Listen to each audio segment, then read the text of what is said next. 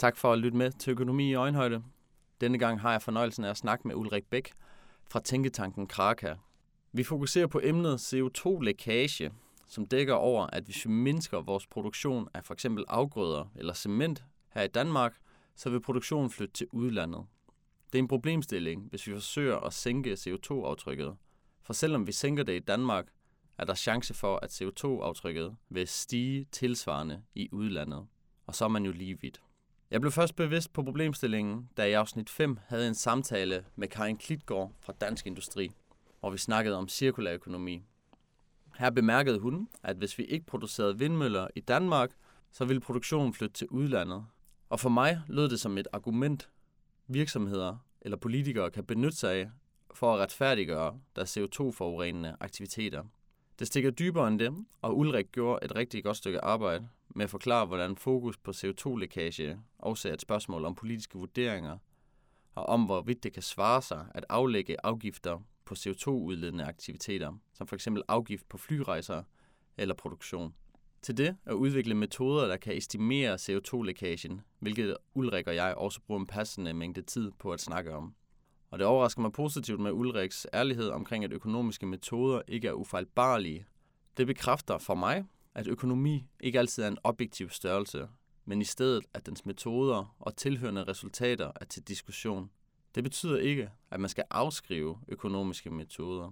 Det betyder nærmere, at økonomiske beregninger ikke altid er endegyldige, hvilket er vigtigt, når man netop diskuterer økonomi.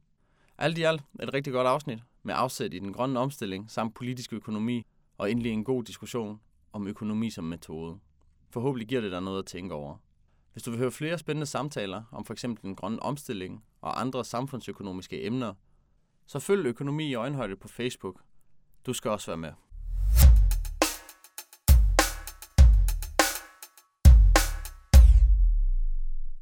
Velkommen til dig, Ulrik Bæk. Tusind tak. Vi skal i dag snakke om øh, lækage, CO2-lækage, og hvad det egentlig er, og så også øh, hvilken metode man bruger til at udregne CO2-lækage. Vil du ikke starte med at fortælle øh, lidt om din baggrund for at beskæftige dig med det? Jo, det kan du tro. Jamen altså, jeg hedder Ulrik Bæk. Jeg er cheføkonom i øh, den samfundsøkonom, samfundsøkonomiske tænketank Kraka, øhm, hvor man kan sige, i Kraka laver vi analyser af alskens ting, der har med økonomi at gøre. Øh, klima er en stor dagsorden. Der er også mange andre dagsordner, øh, øh, som fylder der. Øhm, men man kan sige, at jeg har en baggrund, og det er også der, øh, det her med de her lækageberegninger, øh, som jeg har været med til at lave, øh, kommer fra. Jeg har en baggrund i øh, de økonomiske råds sekretariat, altså de økonomiske vismænd øh, har en hel stribe af økonomer, der sidder og, og, og hjælper med at regne, og sådan en har jeg været. Øh, og der lavede vi nogle øh, beregninger af, af lækage. Okay. Okay. Og det har I så lavet en, øh, met- eller I har udviklet en metode, hvor med man kan udregne det her lækage. Men kan vi ikke starte med at bare få grundlagt, hvad er det her CO2-lækage? Hvad betyder det? Jo, altså helt grundlæggende, så er det det fænomen, at øh, når vi i Danmark gør noget for at reducere vores udledning af drivhusgasser, det kan være en CO2-afgift, det kan være alt muligt andet slags regulering, jamen så øh, nedbringer vi selvfølgelig vores CO2-udledninger i Danmark, men øh, der er en risiko for, i nogle tilfælde, så kan det være sådan, at nogle af de udledninger, de genopstår andre steder i verden. Øh, og man kan sige, sådan helt overordnet, så kan det være et problem, fordi at klimakrisen er et, et, et globalt problem. Øh, vi, bliver, vi bliver ramt i Danmark af de udledninger, som finder sted i hele verden, så vi er interesseret i de samlede udledninger i verden. Øh, og lige så, så, øh, så, så påvirker de udledninger, vi laver i Danmark, de påvirker også resten af verden. Så man kan ikke se det helt isoleret på den måde. Altså vi kan ikke, øh, i sidste ende kan vi ikke være tilfredse nok med, at øh, Danmark reducerer sine udledninger, og så øh, kører resten af verden videre, eller, eller, eller der kommer flere udledninger der. Men er der en løsning på det? Fordi det, øh, når det bliver sat op sådan, så kan det godt lyde lidt som et nulsumspil. Øh, lidt fordi enten så gør vi det, mm. eller så gør mm. nogle andre mm. det. Så der bliver jo udledt lige meget CO2. Øh, så så at, at det er et problem, eller er det en, en løsning? Uh, ja, det, det, det, er jo, det er jo et super godt spørgsmål. Altså man kan sige, grundlæggende så er det jo derfor, det er, det er ret interessant at vide, hvor stor er den her lækage. Det, det betyder grundlæggende, når vi gør noget i Danmark, hvor meget, øh, hvor meget udledning kommer så igen andre steder i verden. Det kan vi snakke om præcis, hvad det er for nogle mekanismer, som gør, at det kommer afsted andre, andre, eller kommer, kommer andre steder i verden. Øhm, så det er det ene. Og, men man kan også sige helt generelt, så øh, den måde klimapolitikken, øh, den internationale klimapolitik, er indrettet på med Paris-aftalen, så har hvert land øh, ansvar for sine egne udledninger. Øh, så man kan sige, grundlæggende så, øh, vi i Danmark, vi har ansvar for de udledninger, der finder sted på dansk territorie. Hvad vil det sige at have ansvar for? Altså, ja, det betyder, at, øh, at, når, at når man gør op, øh, hvordan går det, og, og, øh, og, og når man melder bindende målsætninger ind til, hvordan vil man gerne reducere sine udledninger fremadrettet, jamen så er det de territoriale afgrænsninger, der gælder. Det vil sige, i Danmark, der, øh, der melder vi ind, hvad vil vi gerne gøre med de udledninger, der foregår i Danmark. Øh, og man kan sige, hvis nu alle lande i verden, øh, de, øh, de meldte nogle ambitiøse målsætninger ind, øh, og, og reduceret deres udledninger ganske betragteligt, så behøvede vi måske heller ikke øh, øh, at gå op i lækage på samme måde. Okay. Og hvordan står det egentlig til? Fordi i 2030, det har der stået på dagsordenen i en del år. Øhm, mit indtryk er det, at vi er lidt bagud, at man stadig lidt venter på noget teknologi eller andre løsninger. Er det også sådan, I ser det hos Kraka?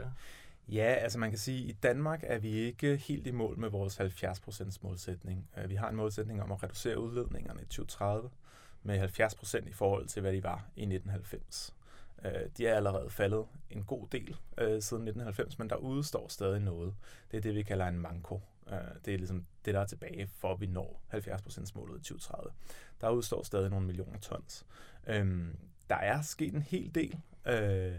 Øhm, men, øh, men, men, men selv med de ting, øh, som er vedtaget nu, øh, det kan være for eksempel øh, den øh, øh, øh afgift på CO2-udledninger fra industrien og visse andre områder, som blev vedtaget inden sommer 2022, øh, og andre tiltag, jamen, så, er vi ikke, øh, så, så er vi stadig ikke helt i mål. Øh, der, skal, der skal stadig ske noget mere. Så det er sådan i Danmark, men altså, jeg, jeg vil også sige, når man kigger ud, så er vi relativt langt i Danmark i forhold til mange andre steder i verden. Øhm, man kan sige, hvis man ligesom tager det i sådan cirkler, ikke, der bliver større og større, så kan man starte med at kigge på EU. Øhm, EU skruer også øh, kraftigt op for ambitionerne. Øh, der faldt en stor pakke øh, på plads øh, i december måned, som hedder Fit for 55. Øh, så det handler om, emissionerne ser ud på EU-plan i, øh, i, i 2055, altså sætter nogle mål frem mod det. Øh, så der bliver også skruet op. Øh, EU er ikke lige så ambitiøse som Danmark, øh, men dog alligevel mere ambitiøse end resten af verden. Altså der er jo visse steder i verden, hvor udledningerne stadig stiger øh, ganske betragteligt. Øhm, ja, det ligger op til flere spørgsmål, synes jeg. Mm. Vi kan da lige starte med øhm, det her med ambitiøse, øh, fordi øh, der, der, kan, der kan jeg godt trække sådan lidt i kroppen, øh, fordi det minder mig meget sådan at høre øh, noget debat, hvor øh, det så bliver brugt som argument, jamen vi er ambitiøse, vi har verdens mest ambitiøse klimaplan. Det har man da hørt flere gange, og det virker alligevel som noget andet end selve klimahandling. Altså mm. at man har, det er, godt, det er jo godt at høre, at, at vi trods alt gør det meget godt, men ambitioner, det gør jo alligevel ikke helt op for øh, handling. Men, men man kan så høre, at Danmark gør egentlig også rigtig meget handlemæssigt, så det ikke bare bliver ved ambitionerne. Altså, jeg synes godt, man kan sige, at Danmark tilhører et af de lande, som er ambitiøse i forhold til andre lande på den her front. Ikke?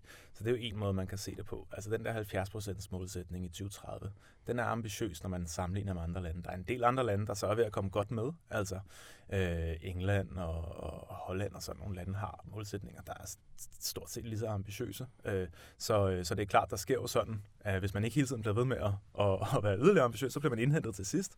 Øh, Øh, men jeg mener sådan set, det er relativt ambitiøst øh, på den måde. Øh, altså vi kan jo ikke som økonomer, kan vi jo ikke sige, om noget er godt eller dårligt, om det er tilstrækkeligt ambitiøst. Det må vi ligesom lade politikerne om. Men vi kan sætte det lidt i forhold til nogle ting. En, måde, en ting at sætte det i forhold til, det er, øh, hvad andre lande gør. En anden øvelse, vi også har lavet øh, i Kraka i samarbejde med Deloitte, vi har sådan et projekt, der hedder Small Great Nation, hvor vi blandt andet har, har kigget ret grundigt på forskellige klimaproblematikker. Der har vi kigget på det her med, hvis vi nu siger, øh, at verden som helhed skal nå en målsætning om at begrænse temperaturstigningerne øh, til, øh, til 2 grader eller 1,5 grader, som er det, der står i Paris-aftalen, sådan et groft sagt. Det giver et øh, sådan samlet budget for, hvor meget CO2 verden kan udlede fremadrettet, indtil vi rammer ind i 2 grader og, og, og kommer over det. Okay. Godt. Og så kan man så sige, øh, så kan man jo lave en øvelse, hvor man siger, hvor stor øh, en del af det budget tilfalder Danmark. Ja. Øh, Og, og, og, og det kan jo så give en, en indikation af, om vi er tilstrækkeligt ambitiøse eller ikke tilstrækkeligt ambitiøse. Okay. Hvad er det budget? Åh, oh, jeg, jeg, bliver, jeg bliver lidt i tvivl om tallene. Det er jo nogle store tal, ikke? Det må det jo være. Øhm, Øh, ja, jeg kan ikke huske de præcise tal, det må man finde i vores rapport. Okay. Øh, men det, ja, ja, ej, det, det, det, det, det, det, kan jeg simpelthen ikke huske. Okay, det er øhm, også et, altså det er noget af et tal, man sådan fanger på en eller anden måde. Altså det må da virkelig være et regnestykke, ja. der skal til, før at man kan komme frem til det. Ja, det er det. Øh, og det er ikke os, der laver det. Altså, det er FN's øh, klimapanel, der laver okay. sådan et tal der. Ikke? Øhm, men man kan sige, det vi så kiggede på, det var at sige, hvis man så tager det tal og prøver at dele det ud øh, på de forskellige lande, hvordan ser det så ud med, med vores øh, udledningsstil, hvis vi når 70 procent i 2030, og vi når i 0 i 2050? Det har den nye regering så sagt, det skal være 2045. Men altså, hvis man ligesom tror på den, den sti, hvordan ser det så ud? Og så ser det faktisk ok ud, hvis man kigger fra i dag og kigger frem øh, så, øh, så, så, så rammer vi faktisk nogenlunde vores budget. Man kan så sige, det er jo sådan, det ser ud nu. Man kunne også have lavet øvelsen øh, i 1990 for eksempel. Der var budgettet lidt større, men vi har også udledt rigtig meget siden 1990. Og faktisk, hvis man lavede den her øvelse tilbage til 1990, jamen så har vi allerede opbrugt alle de udledninger. Altså så er vi allerede over budgettet. Okay. Okay. Ja, det er jo sådan en lidt mere skræmmende tanke. Ja. Har det nogen øh, sammenhæng med øhm, øh, ETS-kvotesystemet. Fordi det er jo også et spørgsmål om, hvor meget må forskellige bruge. Ja. Og kvotesystemet, det er så, som jeg har forstået det, det er sådan noget, man kan sælge af. Ja. Er det ikke rigtigt? Jo, det er rigtigt. Altså, det er jo, EU har sådan et, øh, et kvotesystem, som dækker øh, nogle brancher øh, i de forskellige lande. Som ligesom siger, øh, man kan tænke det som, at, at, at EU udsteder de her kvoter. Øh, nogle virksomheder får dem gratis, andre de skal købe dem. Øh, men man kan også handle og sælge de her kvoter. Okay. Øhm, og det er blandt andet øh, energiforsyningen, altså elproduktion, varmeproduktion, der er dækket af det. Det er store udledere, som, øh, som for eksempel øh, cementproduktion, øh, der er dækket af det. Det er nogle af de helt store. Ikke? Og man kan sige, at kvotesystemet gør jo, at EU har en eller anden form for sikkerhed for, hvor meget der bliver udledt i de her sektorer øh, øh, på tværs af EU, fordi hver gang der bliver udledt et ton CO2, så skal man aflevere en kvote. Og hvis der ikke er flere kvoter, så kan man ikke udlede mere CO2. Øh, det er så ikke øh, helt i praksis sådan, det fungerer, fordi i praksis så vil, det, så vil det være sådan, at prisen på de her kvoter bliver handlet op. Så man kan altid købe en kvote, hvis man er villig til at betale øh, øh, øh markedsprisen for den, kan man sige. Ja, men markedsprisen, men det betyder vel så også, at ja, netop der kommer et marked ud af de her kvoter. Stiller det ikke sådan større og rigere virksomheder i en bedre position end måske virksomheder, der faktisk har et bedre produkt eller en bedre løsning på nogle klimaproblemer? Øh, det er jo svært at... Altså, det kommer lidt an på, hvad man mener med, med et bedre produkt, øh, en bedre løsning. Altså, men se, for eksempel, hvis man producerer cement. Øh, Aalborg Portland er jo det største. Øh, men hvis der egentlig var en anden virksomhed, der også producerede cement på en mere bæredygtig måde, på den måde har de et bedre produkt i den her sammenhæng ja. i hvert fald. Men, øh, jamen, altså, men, men, men det mener jeg faktisk vil blive fanget af det her kvotesystem, fordi hvis man producerer simpelthen mere bæredygtigt, jamen så skal man bruge færre kvoter. Altså så skal man simpelthen ud og købe færre kvoter, så man vil kunne producere billigere, øh, fordi man ikke skal, skal betale lige så meget øh, for sine udledninger, fordi man har færre udledninger. Men er det så kun markedet, man kan tilgå, eller kan man også købe noget af EU? Øhm, I praksis er det sådan, at øh, det er de enkelte medlemslande, der udsteder, eller der, øh, der, der får indtægterne for de her kvoter. Men det er sådan set lige meget. Altså, EU udsteder nogle kvoter, de enkelte medlemslande får dem, og får så nogle indtægter fra det. Men det er sådan set øh, det er sådan set knap så vigtigt, fordi hvis du er den enkelte virksomhed, så kan du være lidt ligeglad med, om du køber den af EU, om du køber den af Danmark, eller om du køber den af en anden virksomhed. Mm. Jeg tænker det mere i forhold til det her med tilgængeligheden af det. Altså for eksempel, hvis man nu gerne vil starte en ny cementvirksomhed, og det kan godt være, at man stadig har få, øh, eller man har et lavt CO2-aftryk, øh, men man mangler jo stadig de her kvoter her, for at kunne komme ind på markedet overhovedet må det. Og hvis det er de andre cementvirksomheder, der er i besiddelse af dem, så har de jo en overhånd på en måde i forhold til den nye virksomhed. Øh, ja, men det, altså, sådan mener jeg ikke, man kan se på det, fordi det her det er et marked. Altså, der, er, der er masser af sælgere øh, og masser af købere. Øh, så, så, så, så du kan sagtens finde, øh, finde nogen, der vil sælge dig kvoter. Øh, det er sådan, det minder måske mere om markedet for, hvad ved jeg, altså øh, ost nede i supermarkedet, ikke? Altså, hvis de ikke vil sælge dig det nede i superbrusen, så kan du gå over i Rema 1000 eller et eller andet, ikke? Du skal nok finde nogen, der vil sælge dig sådan en kvote, hvis du okay. vil betale den pris, øh, øh, det koster. Okay, og kvoterne dækker de sig over øh, specifikke brancher, eller er det bare en CO2-kvote? Jeg køber den, som er udledet så meget. Ja, det er bare øh, en kvote, et ton CO2-udledninger. Så det er sådan set fælles for brancherne. Øh, og det mener vi som økonomer er en rigtig god idé, fordi det betyder, at, at alle virksomheder, de skal ligesom tage i betragtning, at nu er der altså en pris på at udlede CO2. Og det betyder, at øh, kvoterne de vil gå til dem, som får mest ud af at udlede CO2. Forstået på den måde, at det, at det er de virksomheder, hvor det er dyrest at fjerne øh, CO2'en, altså fjerne udledningerne, som vil blive ved med at, øh, at udlede. Og der, hvor det er relativt billigt, øh, samfundsøkonomisk set, at fjerne CO2-udledningerne, jamen det er også der, man vil fjerne CO2-udledningerne. Så det er der noget smart i. Okay, det var lidt om kvote, og det fik der lige, øh, det fik da lige uddybet meget godt. Hvis vi går tilbage til sådan med lækage igen, ja. øhm, er, der, er der så nogen sammenhæng i forhold til det med, øh, hvordan CO2-lækage fungerer, og så det her med kvotesystemet? Ja, altså hvis man, øh, hvis man er et land som Danmark, kan man sige, så er vi jo øh, underlagt øh, øh al den klimalovgivning, som kommer fra EU. Og der fylder kvotesystemet en hel del. Øh, man kan sige, helt grundlæggende, så er det, vi snakker om her, når vi snakker om, om, om lækage i Danmark, det er, vi snakker om, at i Danmark vil vi gerne gøre mere end bare det, vi skal, øh, øh, som følger af EU's øh, øh, lovgivning på området. Så hvis vi for eksempel øh, reducerer vores udledninger øh, inden for kvotesektoren. Det kunne være, at øh, Aalborg Portland lukkede. Det kunne være, at øh, øh, vores elforsyning blev grøn. Øh, der, der er forskellige muligheder her. Ikke? Det kunne være gennem en CO2-afgift. Det kunne også være gennem noget, noget støtte til, til teknologier i Danmark. Det vil så betyde, at nu er der nogle danske virksomheder, som bruger færre kvoter, end de gjorde før. Men de her kvoter, de forsvinder jo ikke. Hvis du er, hvis du er øh, Aalborg Portland, og øh, normalt vil du have købt nogle kvoter, men nu har du sådan et CO2-fangstanlæg på din skorsten, så holder du op med at købe de kvoter. Det forsvinder de ikke af. Der er sådan set nogle andre, der kan købe de her kvoter i stedet. Øh, det kan være, at, øh, at det er et sted i et andet EU-land. Det kan være, at det er en anden branche. Øh, det kan være, at kvoterne bliver brugt på et senere tidspunkt, altså et senere år. Men det, der er det vigtige her, det er, at CO2-udledningen går ikke væk. Den genopstår ligesom et andet sted, fordi den samlede mængde kvoter er konstant.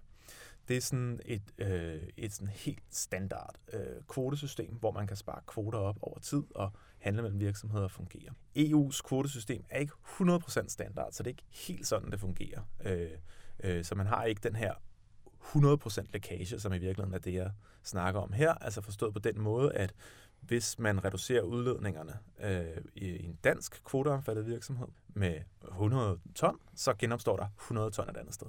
Sådan fungerer EU's kvotesystem ikke helt, men øh, det kan vi måske komme tilbage til. Vi kan ja. bare blive ved det. Det, jamen, det kan vi sagtens. Det må du gerne uddybe. Øh, jamen, det, det, det kan vi sagtens. Fordi EU's kvotesystem er lidt specielt, fordi de har lavet det, som hedder en markedsstabilitetsreserve.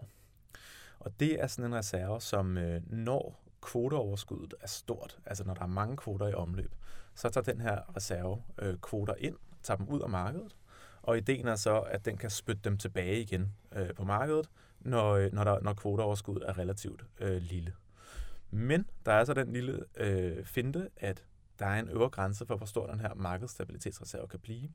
Så det vil sige, at hvis kvoteoverskuddet bliver tilstrækkeligt stort, så kan der faktisk øh, ryge nogle kvoter først over i markedsstabilitetsreserven, og så helt ud. Og så kommer de altså ikke igen. Så kommer de igen på et senere tidspunkt. Og det vil sige, så er vi faktisk i en situation, hvor der forsvinder nogle kvoter for evigt. Og, øh, og, øh, og dermed har man ikke den her 100% lækage mere. Okay.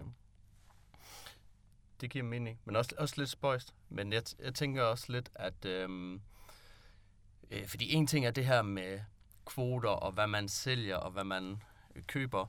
Men en del af ligningen er jo også bare, at der er vel også firmaer, der bare producerer uden at have de her kvoter. Altså, der må vel også være, ikke, man skal kalde det det sorte marked, men i hvert fald øh, virksomheder, der ignorerer, at hey, du skal da egentlig have en kvote. Øhm, ikke nødvendigvis. Det siger mit land ikke nødvendigvis, jeg skal have. Ja, altså uden, det er klart, uden for EU, der, øh, der er der ikke øh, kvotesystem på samme måde. Altså der er nogle steder, hvor man har andre kvotesystemer, men, men, men, men det her, det dækker kun EU.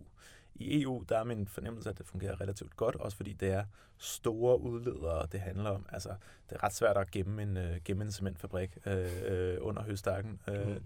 når der kommer nogen og kigger. Ikke? Um, men det er klart, at, at, at kvotesystemet og EU's kvotesystem, det er kun en lille del af det her fænomen, der hedder lækage. Uh, det er en, hvad kan man sige, kanal, som lækage kan, kan, kan opstå igennem. Der kan også sagtens være lækage, uh, som ikke går gennem kvotesystemet. Okay. Ja, og når I så kigger på lækage, øhm, hvordan, hvordan fungerer det? Altså, fordi okay, så bliver det her produkt ikke produceret i Danmark, mm. så antager man, at det opstår i udlandet i stedet for. Øh, men hvordan kan I egentlig være sikre på det? Øh, jamen, det kan vi heller ikke være helt sikre på. Det er jo der, vi, øh, vi får brug for sådan et øh, modelværktøj i virkeligheden til at, og, og, og, forsøge at gøre os lidt klogere på, hvordan det kan, hvordan, hvordan vi tror, det kommer til at foregå. Men det er klart, at det er baseret på en masse antagelser og, og formodninger om, hvordan verden hænger sammen. Altså sige, det er ikke nogen ting, der er grebet fuldstændig ud af det blå. Altså, mange af mekanismerne kan man godt forstå. Øh, det er sådan noget med, som for eksempel, hvis vi tager øh, en industrivirksomhed som et eksempel, øh, som ikke er dækket af kvotesystemet, ikke også? Lad os sige, den bliver reguleret i Danmark, der bliver lagt en afgift på. Godt, så stiger øh, den her virksomheds produktionsomkostninger. Derfor så stiger den, den pris, den bliver nødt til at tage for sit produkt. Og øh, det betyder så, at der er nogle af dem, som køber den her virksomhedsprodukt, som tænker, øh, det er godt nok blevet dyrt, øh, jeg køber det for nogle andre i stedet. Øhm, og, øh, og øh, de her andre, det kan jo så være nogle, der er, der er nogle andre virksomheder, der ligger i udlandet. Og øh, hvis, hvis der så er en af de her kunder, der går hen til en anden virksomhed og siger, jeg vil gerne købe noget øh, her, det her andet sted, så den øh, udenlandske virksomhed siger, det er fint, jeg bliver nødt til at øge min produktion. Og så øger den sine CO2-udledninger. Det er sådan en måde, det kan foregå på her. Ikke? Øh, det er ikke altid, det er så en til en. Øh, tit er virksomheder producerer jo lidt forskellige ting alle sammen. Øh, så det er ikke sådan, at man kan gå hen til en eller anden øh, øh, metalvirksomhed i, øh, i Frankrig og få præcis det samme produkt, præcis det samme stål, præcis det samme øh, øh, øh, præcision på svejsningerne, eller hvad søren det nu kan være. Men man kan nok komme relativt tæt på, så der vil være en, en, øh, øh, øh en vis sådan øh, øh, øh, overvæltning øh, øh, til, til virksomheder, der ligger andre steder. Okay. Det er lidt om metoden, og den skal vi da også snakke mere om.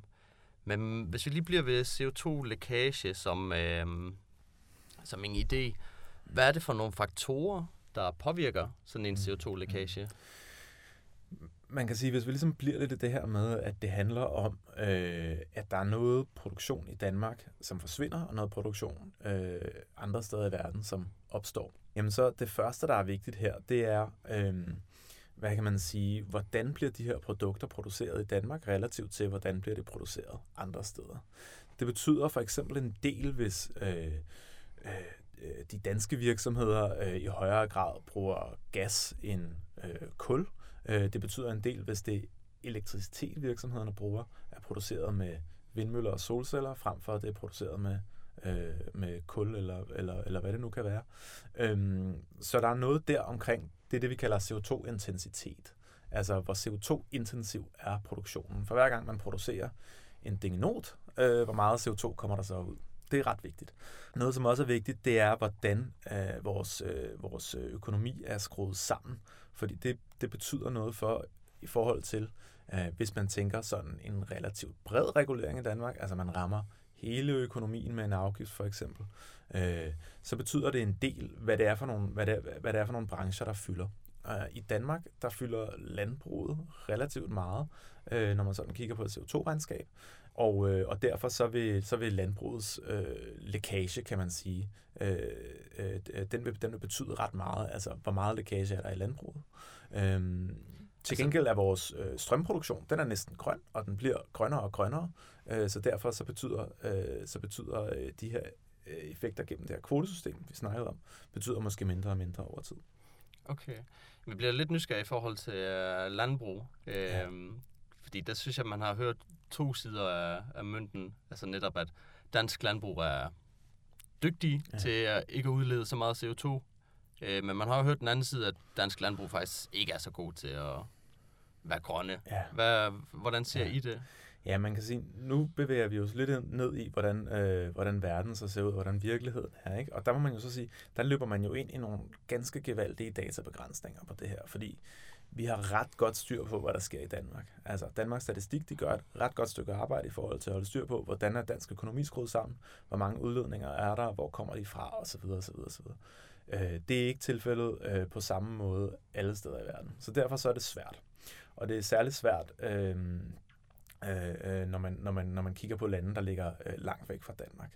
Øh, så der er nogle forbehold her, men når vi kigger på, øh, på de bedste studier, som, som, som, som findes af drivhusgasintensitet i landbruget, det er virkelig det, vi snakker om her, så, øh, så ser det ud som om, at Danmark er blandt de bedste.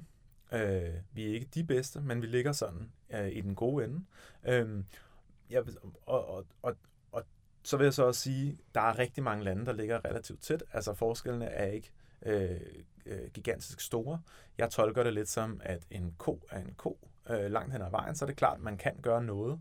Øh, det betyder noget, hvad for en slags stald du har, og hvor tit du murer ud, og har du, øh, har du låg på din gyldetank, eller ligger det bare gas af, og så videre, hvor, hvor, hvor præcist øh, øh, bruger du gødningen ude på markerne og sådan noget. Så det er ikke fordi, der ikke er forskel, men, øh, men øh, i sidste ende, så er øh, en ko langt hen ad vejen en ko. Ja, og den udleder mere eller mindre det samme. Øh, ja. Okay. Hvis vi tager med CO2-lækage, altså, er der så et problem i, at det opstår? Ja, det, det er jo svært. Altså man kan sige, ud fra sådan en, øh, en betragtning om, at øh, de andre lande øh, i verden, de opfylder ligesom Paris-aftalen. Forstået på den måde, at de tager sig sammen og får styr på deres CO2-udledninger så, øh, så mener jeg ikke, man kan sige, at, øh, at der er et problem med lækage. Forstået på den måde, at så skal nogle andre lande nok få styr på det. Okay, øh, hvad er det, på, som på, på deres udledninger. Men jeg tror, der hvor, man, hvor, hvor, hvor, hvor det argument falder en smule fra hinanden, det er jo at sige, jamen, der er jo ret mange lande, som ikke øh, øh, er ambitiøse, øh, så, som det ser ud lige nu. Ikke? Der er mange lande, som, eller der er i hvert fald en del lande, som, som øh, lad mig starte et andet sted, der er nogle lande, som slet ikke har meldt noget ind til Paris-aftalen, som man mm. rigtig kan tro på. Øh, og så er der en del lande, hvor man kan se, at udledningerne stadig stiger og stiger. Ikke? Så at tro på, at de på en eller anden måde har begrænset deres udledninger, det er, øh, det er, øh, det kan jo være svært at tro på. Øhm, men man kan også vende det om at sige, uanset hvor meget vi tænker over lækage i Danmark, så er vi jo ikke i stand til at løse øh, klimakrisen øh, globalt set. Altså, der skal ligesom være nogle andre lande, øh, der melder sig ind i kampen også. Øh, de store lande bliver nødt til at komme med. Kina bliver nødt til at tage sig sammen, og Indien bliver nødt til at tage sig sammen, øh, øh, og så videre, og så videre. Øh, så, øh, så øh, på den måde synes jeg jo sådan set, at arbejdsdelingen i Paris-aftalen er rigtig fornuftig. Øhm, øh, men det er klart, når man så lever i en verden, som ikke er den her øh, helt optimale øh, øh, økonomernes drømmeverden, så bliver man jo nødt til at, at kigge lidt, altså gå lidt mere praktisk til værks. Okay, okay. Det kan jeg godt se. Hvad betyder CO2-lækage for sådan noget som klimapolitik? Jamen det betyder en del, altså det er simpelthen indskrevet i øh, klimaloven, øh, at når man indretter klimapolitikken, øh, øh, så skal man tage hensyn til, øh, til CO2-lækage. Øhm, så på den måde betyder det en del. Øh, det har selvfølgelig betydet en del for øh, de politikere, der, der indgik øh, klimaloven, men det betyder også en del i praktiske tilrettelægning af, hvordan kommer vi i mål med 70% målsætningen. Man kan også se det øh, for eksempel på den aftale, som blev indgået om en afgift, øh, en CO2-afgift før sommerferien i 2022, der er noget øh, graduering af, hvor hård en afgift man får. Øh, og dem, der får lav afgift, det er netop der, hvor man vil forvente øh, høj CO2-lækage. Det er de kvoteomfattede virksomheder, og så er det i særdeleshed øh, øh, øh, cement, altså i praksis øh, øh, Aalborg Portland. Okay. Men det er så også øh, i dansk henseende, kan man sige. Okay. Men er det noget sådan... Øh, er, er det dit indtryk, at det er noget sådan politikere tænker meget over? Altså, hvordan det her lækage foregår? Ja, jeg tror, der er mange, der, der, der tænker over, over lækage. Altså, både politikere, og så er det jo også, øh, hvad kan man sige, det er jo også en måde for forskellige, øh, en, en, interesseorganisationer og ligesom sige, okay, der er en høj lækage her, øh, øh, så vi skal have en, en, en, en, en lavere afgift, end man ellers skulle have haft. Og det synes jeg, når man læser klimaloven, så er det jo sådan, øh, sådan det skal være, kan man sige. Vil det så sige, at afgifter, øh, både højere og lavere, det er, hvad kan man sige, grundmetoden øh, til at, øh, hvad skal man kalde, ikke sige manipulere, men ligesom øh, påvirke det her lækage? Altså er det afgifter, der ligesom ja, determinerer lækagen? Altså alt, alt, hvad vi gør i Danmark, vil, øh, vil give noget lækage. Um, og der er jo en spænding her, fordi at øh, som økonomer, så er vi meget for afgifter som et instrument til at reducere drivhusgasudledninger. Det er fordi, som vi også snakkede om lidt med kvoterne tidligere, det er det, der giver samfundsøkonomisk set de billigste reduktioner. Altså fordi så er det de virksomheder, som, som får mindst ud af at udlede, så at sige, som stopper med at udlede. Og der var det meget svært at holde op med at udlede, og hvor, der stadig, hvor det stadig er muligt at sælge et produkt, selvom man har den her øh, afgift øh, på, altså produktet er blevet dyrere, øh, øh, der kan man fortsætte med at udlede. Så vi, er, vi, vi synes, afgifter er et rigtig fornuftigt instrument, og de skal være ensartede, hvis det skal være samfundsøkonomisk billigt. Det vil sige, alle udledninger skal underlægges den samme afgift. Øhm, ellers så vil det være sådan, at man glemmer nogle billige reduktioner i en eller anden branche, eller øh, øh, øh for nogle husholdninger, eller hvad det kan være. Så det er ligesom udgangspunktet. Hvis det, det handler om, det er at reducere de udledninger, som vi kan lægge afgift på i Danmark. Og det er jo de nationale udledninger, dem der finder sted på dansk territorium. Det er dem, vi kan lægge afgift på. Vi kan ikke lægge afgift på et kinesisk kulkraftværk, selvom det kunne være fedt at gøre. Ja, øhm. så skulle det vel være gøre, hvis, øh, hvis man importerede kul fra Kina, så kunne man lægge en afgift på det. det, det ja, det kunne man, og det, gør man, og det gør man så også i praksis, hvis du lægger en afgift på CO2-udledningerne fra dansk, øh, dansk energiproduktion øh, så vil der være en afgift på det kul, som bliver brændt af på et dansk kulkraftværk. Okay. Nu har vi ikke så meget kul tilbage i Danmark, men altså, som eksempel er det fint, ikke? Men man kan så sige, at afgifter er også noget af det, der, øh, der giver den højeste lækage, fordi det direkte sætter sig i virksomhedernes øh, konkurrenceevne og produktionsmuligheder. Så lad os springe over til det her med, med metode. Mm-hmm. Øh, øh, fordi nu har jeg jo læst øh, en artikel, du har været med til at skrive, mm-hmm. og der, øh, som, som jeg forstod den, så er afgift jo også en stor del af den ligning. Og netop, øhm, at man skal prøve at finde den her sunde balance mellem, hvor stor en afgift vil vi lægge på det, i forhold til, hvor meget lækage vil det skabe, hvis afgiften bliver for stor. Er det rigtigt nok forstået? Øh, ja, altså man kan jo i hvert fald sige, at vi... Øh, det er jo ret vigtigt, når man så skal ud og lave praktisk politik, øh, og man ved, at lækage indgår som et, et øh, hvad kan man sige, input i det, så er det jo ret vigtigt at have en idé om, jamen, hvor stor er allocation så? Er det, er det et stort problem? Er det et lille problem? Øh, er der nogle særlige brancher, hvor det er et stort problem? Øh, andre, hvor det, er, hvor det er et mindre problem? Det er jo sådan noget, der kan informere den måde, man, man laver politik på. Altså, vi tager ikke ligesom stilling til at sige, hvordan skal man så gøre det på den ene eller den anden måde. Det overlader vi ligesom til politikerne. Men, øh, men, øh, men, men, men det er jo derfor, vi mener, at det er interessant at kigge på. Okay.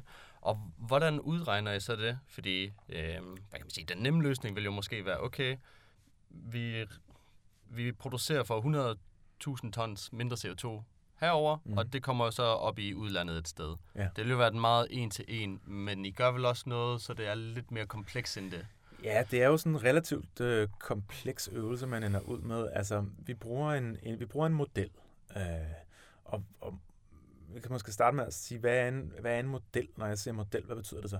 Jamen det betyder, at man der, der er sådan to elementer i det, kan man sige. Det ene, det er øh, et stort datasæt, som handler om, øh, hvordan er dansk økonomi skruet sammen? Hvordan er alle mulige lande i udlandet skruet sammen? Faktisk hele resten af verden, stort set. Øh, hvordan er den skruet sammen? Altså, hvad er det for nogle ting, der bliver produceret? Øh, hvordan bliver de produceret? Hvor meget øh, CO2-udledning er der forbundet med produktionen? Hvad for nogle Mm, inputs i produktionen bruger de, hvor meget elektricitet bruger de, hvor mange materialer bruger de, øh, hvor meget bliver der importeret og eksporteret på tværs af lande. Altså så man har simpelthen øh, al, al import og eksport på tværs af lande øh, med i det her datasæt. Så det er ligesom på datasiden. Øh, ret stort datasæt. Man kan forestille sig, hvis man har, øh, jeg tror vi ender med at have sådan noget 30-35 regioner, øh, og, så, og så har man øh, måske tilsvarende antal produkter, jamen så har man ligesom for hver region, for hvert produkt, hvor meget er importen eksporten til alle de andre lande, ikke? og så kan man ligesom gange op, så, så det bliver relativt stort det her. Ikke? Og oven på det, der laver man så en model, som, som, som grundlæggende øh, er en samling af antagelser om, hvordan reagerer de her strukturer så, hvis man laver ændringer. Øh, så det var lidt, lidt, lidt tilbage til det, vi snakkede om før. Hvis man lægger en afgift i Danmark, øh, på, hvis man lægger en afgift på danske virksomheder, jamen, hvor meget stiger deres, øh, stiger deres øh, afsætningspriser? Øh, hvor meget mindre arbejdskraft bruger de i Danmark? Øh, hvor meget mindre kan de afsætte til udlandet? Dem, der så ikke køber, køber fra Danmark, man skal til at købe fra nogle andre lande. Hvilke andre lande er det? Og øh, hvad koster det der? Og hvor mange udledninger giver det anledning til? Øh, det er sådan øh, helt overordnet sådan modellen er skruet sammen. Okay, så modellen er en blanding af data mm. øh, på tværs af landet, mm. Øhm, men også, hvad foregår der i det specifikke land, yes. og hvor meget udleder de, øh, importerer og eksporterer. Og så er det så øh, ja, en sammenligning, hvor, øh, hvad vil så forskellen være mellem det ene og det andet land? Eller tredje for den sags skyld. Ja, lige præcis. Og det er jo så det, der gør det muligt at sige, øh, nu laver vi så et scenarie, hvor vi lægger en afgift på, øh, på, på CO2-udledningerne i Danmark. Øh, og så kan man se, hvordan det har sådan nogle altså effekter, der spreder sig som ringe i vandet øh, okay. ud fra Danmark. Så hvis vi tog øh, vindmøller som eksempel. Man vælger at lægge en afgift på produktionen af vindmøller. Det vil så have betydning for lækage, fordi så ligger det op til, at øh, andre lande vil øge deres produktion af vindmøller. Øh, ja, rent teoretisk. Ja, ja, ja, ja, ja, helt klart. Øh, altså det, det er, sådan, det, det er sådan, det vil være. Nu har jeg lidt svært ved vindmølleeksemplet, for det er jo som regel sådan noget, vi gerne vil have mere ind, når vi skal, når vi skal reducere udledningerne. Men, øh, men ja, fuldstændig. Okay. Ja, vi kan godt sige uh, motorvej. For det, ja, ja, ja, jamen det, men, men fuldstændig. Øhm. Okay. Okay. Og hvordan, øh, hvordan finder I frem til de faktorer? Altså, jeg er sikker på, at det ikke er noget, I bare hiver ud af luften, men, øh, men hvordan siger man, det er en god idé, og det, den behøver vi måske ikke? Øh, altså man kan sige, altså du tænker på de faktorer, der bestemmer, hvordan økonomien reagerer. Ja, lige præcis. Mm. Jamen, det er ikke noget, vi, øh, vi selv har fundet på. Altså, vi bruger en, en model, som findes i forvejen, øh, som hedder øh, GTAP-E. Øh, og GTAP, det står for Global Trade Analysis Project, tror jeg. Øh, og E, det står for Energy. Okay. Så det er sådan en særlig øh, øh, udvidet, øh, udvidet model her, som, øh, som, øh, som tager højde for, for, for, for, for energi, forstået på den måde, at det modellerer lidt mere detaljeret, øh, hvordan energi bliver produceret og hvordan det bliver brugt. Øhm, og den her model, den kommer sådan set øh, med alle de her antagelser øh, bygget ind. Øhm, det er selvfølgelig noget, vi er gået kritisk til øh, øh, i det her projekt. Vi har kigget på, øh, er, det, er det fuldstændig øh, ud af trit med, hvad man bruger i andre modeller? Øh, er det fuldstændig ud af trit med den ret begrænsede empiri, der er, øh, der er omkring de her ting. Øh, og, øh, og, og sådan ud fra den betragtning ser det meget fint ud. Man kan også sige rigtig meget af det her, altså et stykke hen ad vejen, så er de her øh, øh, faktorer, altså øh, den her struktur, man lægger ned over data. Det er sådan, øh, det er sådan en lag fairness, man putter ned over. Rigtig meget af, af, af det, der foregår, det afhænger af, den struktur, som det data har, som, som, som, som ligger inde i modellen. Altså, hvordan ser dansk økonomi ud? Hvor mange udledninger er der? Øh, hvem handler vi med? Alt det der, jeg startede med at snakke om. Men begge dele betyder selvfølgelig noget. Hvor sikker kan man så være på sådan en metode? Fordi netop det er jo mange øh, faktorer, der lige pludselig ja. bliver involveret. Ja. Det er klart, det er, det er øh, usikkert. Øh, så når der kommer et tal ud, og det gør der jo, når man laver sådan en modelkørsel, så kommer der et tal ud. Det her, det er lækageretten. Det her, det er resultatet så skal man tolke det med en vis grad af ydmyghed. Og hvordan, altså det tal, hvad indikerer det så? Er det så... Ja, det vi kigger på her, det er lækagerater. Så det er sådan et procenttal, kan man sige. Det er et procenttal, som siger, at hvis vi reducerer udledningerne i Danmark med x ton, hvor mange procent af de udledninger genopstår så et andet sted? Okay. Vel ja. Og så er det op til politikerne at vurdere, okay, jamen, vil vi så lægge en afgift på, eller vil vi købe nogle kvoter, eller... Ja, vil vi, vil vi, hvordan vil vi indrette vores øh, politik, kan man sige, til at afspejle, at, øh, lækagen er så så høj, eller den måske er højere i, øh, Øh, i energiforsyningen eller i landbruget end i transportsektoren for eksempel. Det kunne være sådan noget, man kunne bruge det til. Men jeg synes, det er ret vigtigt det her med, med ydmygheden i forhold til, til, til modelberegningerne. Altså man kan sige, som økonomer er vi ret vant til at bruge modeller. Øh, I Danmark der er vi forkælet med nogle ret gode modeller øh, generelt, fordi at vi har øh, rigtig godt data. Så derfor kan vi bygge nogle ret gode og nogle ret avancerede modeller. Øh, den her model er ikke lige så god som det, vi er vant til, fordi den skal fagne ikke kun Danmark, men den skal fagne hele verden. Øhm, så derfor så, så, så er det vigtigt at være ydmyg, og, og, og, og min personlige øh, betragtning på det er jo nok, at man skal bruge det her som en indikation af, altså, øh, øh, er en, en, altså er noget lavt, er det mellem, er det højt. Altså det, det, er nok, mm. det er nok det niveau, man kan bruge det på. Okay, så ikke for at sige, jamen det er præcis så meget her, men netop, er det en god idé eller ej? Hvad, ja. hvad siger tegnene?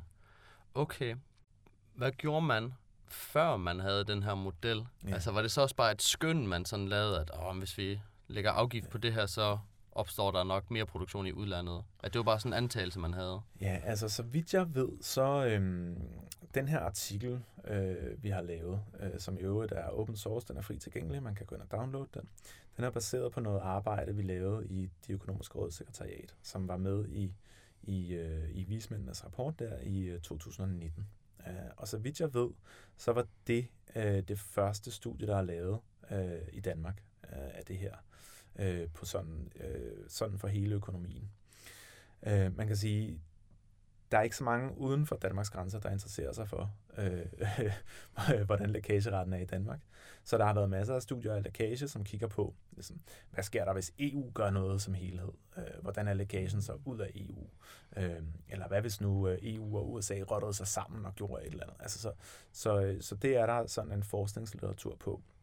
Men jeg er ikke bekendt med, at der er noget, øh, i Danmark inden, og øh, det hænger jo meget godt sammen med, at, at det er jo de år, hvor man virkelig skruede op for, øh, for klimaambitionerne, og det var også i, jeg tror det var i 2020, at vi fik øh, den klimalov der, hvor lækage for første gang, første gang ligesom indgår, øh, indgår som parameter i, i, øh, i klimaloven og i tilrettelæggelsen af den praktiske politik på den måde. Okay, så hvis det er den ene metode, GTAP E, det er jo ligesom forløberen på øh, en anden metode, du også har været med til, som hedder Green Reform. Hvordan er Green Reform en udvikling af GTAP E? Ja, man kan sige, at øh, Grøn Reform-modellen øh, øh, er jo sådan en, en miljø- og klimaøkonomisk øh, model for dansk økonomi som udgangspunkt, som øh, Finansministeriet er ved at få udviklet.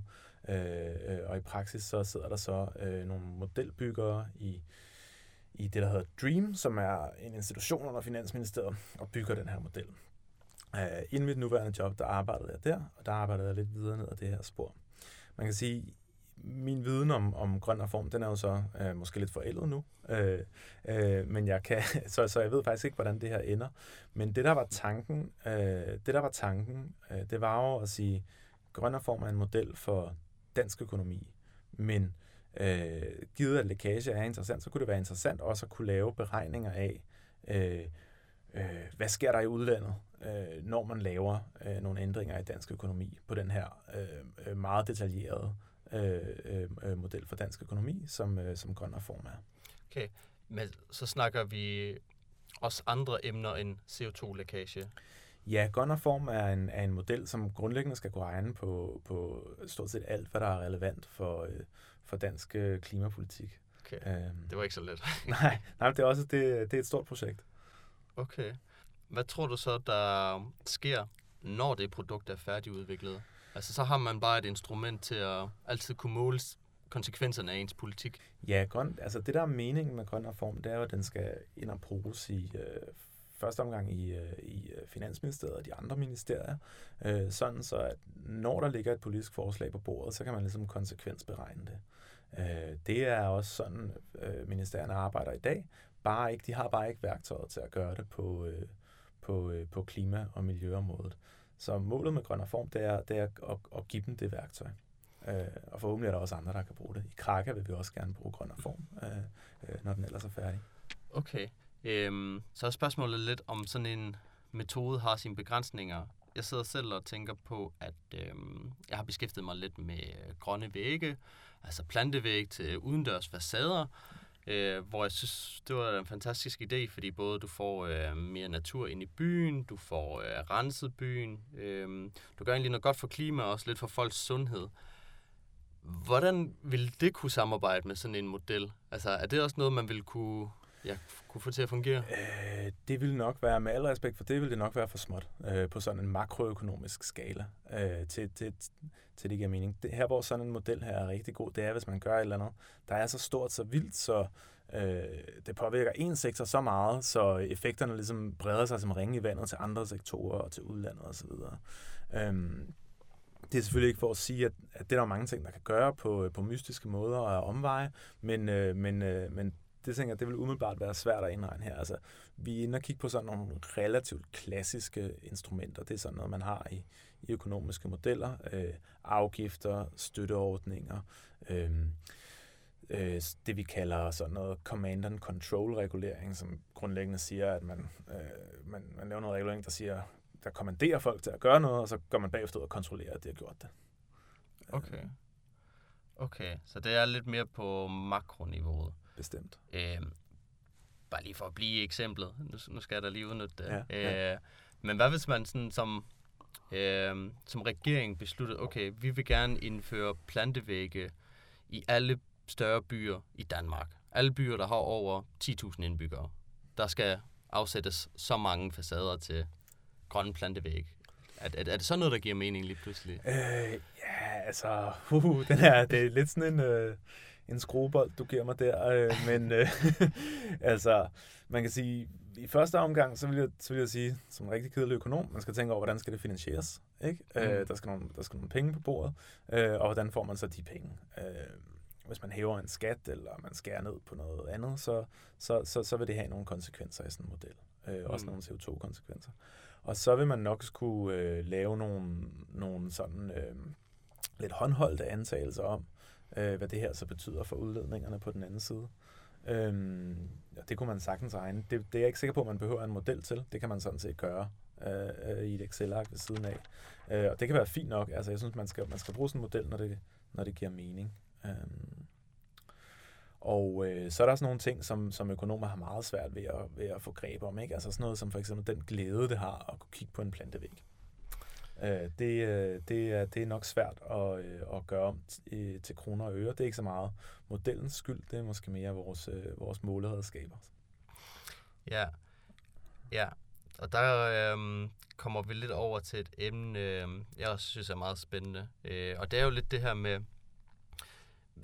på en måde begrænsninger af økonomiske metoder. Øh, nu, jeg er ikke selv uddannet inden for økonomi, øh, så, så jeg kan godt synes, de kan virke øh, lidt abstrakte nogle gange, eller netop det der med, at man, man er meget selektiv med, hvilke faktorer man putter ind i ligningen, og det determinerer jo så også resultatet, der er. Ja. Øhm, hvordan som økonom oplever du instrumenterne, mm. metoderne? Altså fordi jeg vil da våge at påstå, at de ikke er ufejlbarlige. Ja, ja, men, men det er jeg sådan set enig med dig i. Altså, jeg tror, man skal jo øh, være, være pinligt bevidst om, at øh, øh, modellen svarer på det, man spørger den om, øh, så godt den kan. Ikke? Øh, og så kan det jo, så, og så, og så øh, ender man, man kan ende i en situation, hvor der er nogle blindvinkler. Ikke? Fordi hvis man bliver med at kigge på, øh, øh, det er BNP, det er import og eksport, altså det er sådan noget, modellen kan regne på. Øh, øh, den kan regne på velfærd, forstået på øh, sådan økonommåden af velfærd, ikke? Så, så kan man hurtigt ind i en situation, hvor man siger, Nå, men det er, det er så det, der er interessant i verden. Øh, men det er jo sådan set dårlig økonomi, hvis man gør det. Øh, man bliver nødt til at have modellens begrænsninger øh, for øje. Altså vi øh, siger nogle gange, øh, øh, bruger sådan et motto, som er øh, all models are wrong, some are useful. Uh, så det betyder grundlæggende, at, at, at man kan godt blive klog af sådan nogle modeller her, uh, selvom, uh, selvom de ikke har det hele med. Um, altså helt konkret i det her arbejde med, med, med, med GTAP-modellen, der blev vi mange gange overrasket over, hvorfor resultaterne ser ud, som de gør.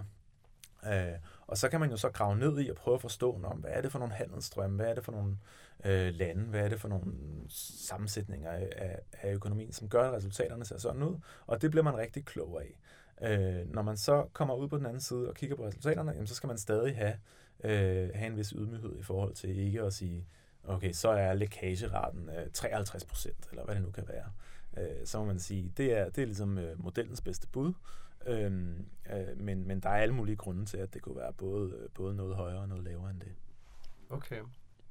Kan man sige, at det både er en svaghed og en styrke for sådan nogle modeller, at de er, mm, øh, hvad jeg vil kalde, øh, utilregnelige, eller i hvert fald, der er nogle faktorer, som ikke er altid medregnet, fordi man er også nødt til at udelukke nogle gange, øh, fordi ja, man kan jo ikke have alle verdens faktorer med.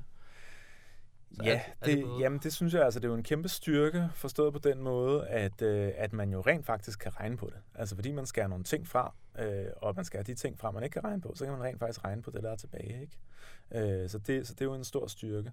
Men det er jo ikke nok, det er jo en svaghed, øh, for at bruge et, et, et andet motto, vi bruger en gang imellem, at hvis, øh, hvis alt, man har, er en hammer, så ligner alle problemer et søm. Ikke også? Og, øh, og der skal man jo passe på, øh, fordi nogle gange, så, øh, så er det ikke søm, vi har med at gøre, men måske en skrue eller eller andet helt andet. Ikke? Øh, øh, og så skal man jo være lidt ydmyg i forhold til, øh, hvordan man bruger modellen. Okay. Okay. Øhm, men er det også noget, man sådan kan bruge som argument? Altså, øh, øh, netop hvis man står over for en... Øh, øh, nu, nu har jeg prøvet at diskutere lidt med øh, økonomer, eller i hvert fald folk, der er ved at uddanne sig som økonomer. Øh, og der kan jeg jo godt føle mig at jeg kommer til kort nogle gange, fordi jeg ikke kender helt modellerne, og måske ikke kan det der modsvar der. Øhm, men er det legit at sige, ja, det, jeg tror på, hvad du siger, men husk lige at være lidt ydmyg over for, hvad der ligger bag ved det, du siger. Jamen, det synes jeg sådan set. Øh, det synes jeg sådan set. Og man kan jo håbe på, øh, det synes jeg i hvert fald, vi gør en del for i Kraka, at øh, de resultater, der kommer ud, de er, øh, de er forståelige, og måske ikke for, for, for alle, men, men i hvert fald så forståelige, så en anden økonom kan sige, øh, hey, øh, øh, husk lige det og det, eller I har jo ikke taget højde for det og det. Det er der så aldrig nogen, der siger til os, fordi vi har styr på, hvad vi laver, men øh, vi siger det nogle gange til nogle andre. Ja, rigtig godt. Øhm, men jeg kunne godt forestille mig, at det er sket en del ved BNP. Det er vel også en diskussion, man øh, efter, efterhånden har haft en del tid, at der er nogle faktorer, den ikke medregner, som for eksempel klima, at, at, øh, at det måske ikke helt viser et lands velstand. Det viser bare produktionen nærmest. Ja, det er jo en kæmpe, ja, ja men det er jo, og det er jo en kæmpe øh, øh, øh debat, ikke? Det man tit ender med, når man snakker om, om, om, om BNP, det er, at det er rent faktisk til at måle. Øh, vi bliver bedre og bedre til også at måle øh, alt det grønne i Danmark. Der er et stort projekt øh, om at faktisk lave et grønt BNP. Øh, det, det, det er vi faktisk i stand til at gøre nu. Det er stadig under nogle antagelser. Der er nogle ting, vi ikke har med. Hvad, hvad er værdien af fuglesang? Øh, det er meget svært at, at, at, at opgøre, ikke også? Øhm, men, øh, men det synes jeg er, altså helt klart er relevant at tænke i sådan nogle ting. Øh, der er også, øh, for nogle år tilbage, var der en stor debat, om man skulle ind, altså indregne, øh, øh, altså, hvad hedder sådan noget, happiness, altså lykke, øh, glæde. Ja. Øhm, øh, og så ser det måske lidt anderledes ud lige pludselig, øh, får man en anden rangering af, af verdens lande. Ikke? Man kan sige, de her ting, de bliver jo spekulative. Øh, man kan sige, det smarte med det, der er, det, der er markedsbaseret, øh, sådan helt grundlæggende, det, der bliver handlet på et marked, det er, at vi har nogle priser på det. Og det gør, at vi rent faktisk kan lægge æbler og tomater sammen. Så er det sværere at lægge æbler og tomater sammen med fuglesang, fordi det har ikke en pris. Øhm, men øh, bare fordi det ikke har en pris, kan det jo godt have en værdi. Ja, ja. Jeg der øh, må påstå, at de fleste ting, øh, der er de mest vigtige i livet, ikke har en pris. Øh. Ja, men det er jeg sådan set enig med dig Ja, der er lidt... ja, og der er der lidt sjovt lige med det der happiness, der tænker jeg også på det der index, der er nogen, der laver, de prøver jo også at ja. måle, ja. hvem er de lykkeligste i verden, og det, det har det. Danmark der været nogle år. Det er det. Men de ender altid ud i det der med, at så skal man veje det sammen, ikke også? Og de har bare ikke nogen, de der vægte, de bliver trukket op af en hat. Øh, det er et kæmpe problem. Øh, vi kan veje æbler og pærer sammen, fordi vi kender en pris, øh, øh, og der har de så et, et issue der. Ja, nemlig. Og også øh, med lykke, altså hvis, hvis man ikke ved, hvad er årsagerne til den lykke. Altså nu øh, har jeg, har jeg i hovedet for eksempel, altså hvis man bruger lykkepiller, altså så er det som om, det er en lidt falsk form for, okay, I er verdens lykkeligste land, men hvis jeg også er det land, der bruger flest lykkepiller, så er det som om, den udregning ikke helt stemmer overens Ja, øh, ja, ja. med, hvordan man burde måle lykke. Okay, meget sjov øh, afrunding. Jeg vil lige øh, høre, sådan, lige for at, og, og samle det sammen. Øhm, jeg kan godt synes, det er spændende det her, men hvorfor vil du sige, at, at sådan noget som lækage, det er et øh, emne, folk burde gå op i? Ja, man kan sige, hvis man går op i klimakrisen, øh, så synes jeg også, at man bør i hvert fald overveje lækage. Ikke? Man bør overveje det på den måde at sige, hvordan laver vi rent faktisk en, en, en, en global impact? Altså, hvordan får vi rent faktisk de samlede CO2-udledninger i verden nedbragt? Øh, derfor synes jeg, man bør tænke over lækage. Jeg synes heller ikke, man bør overgøre det.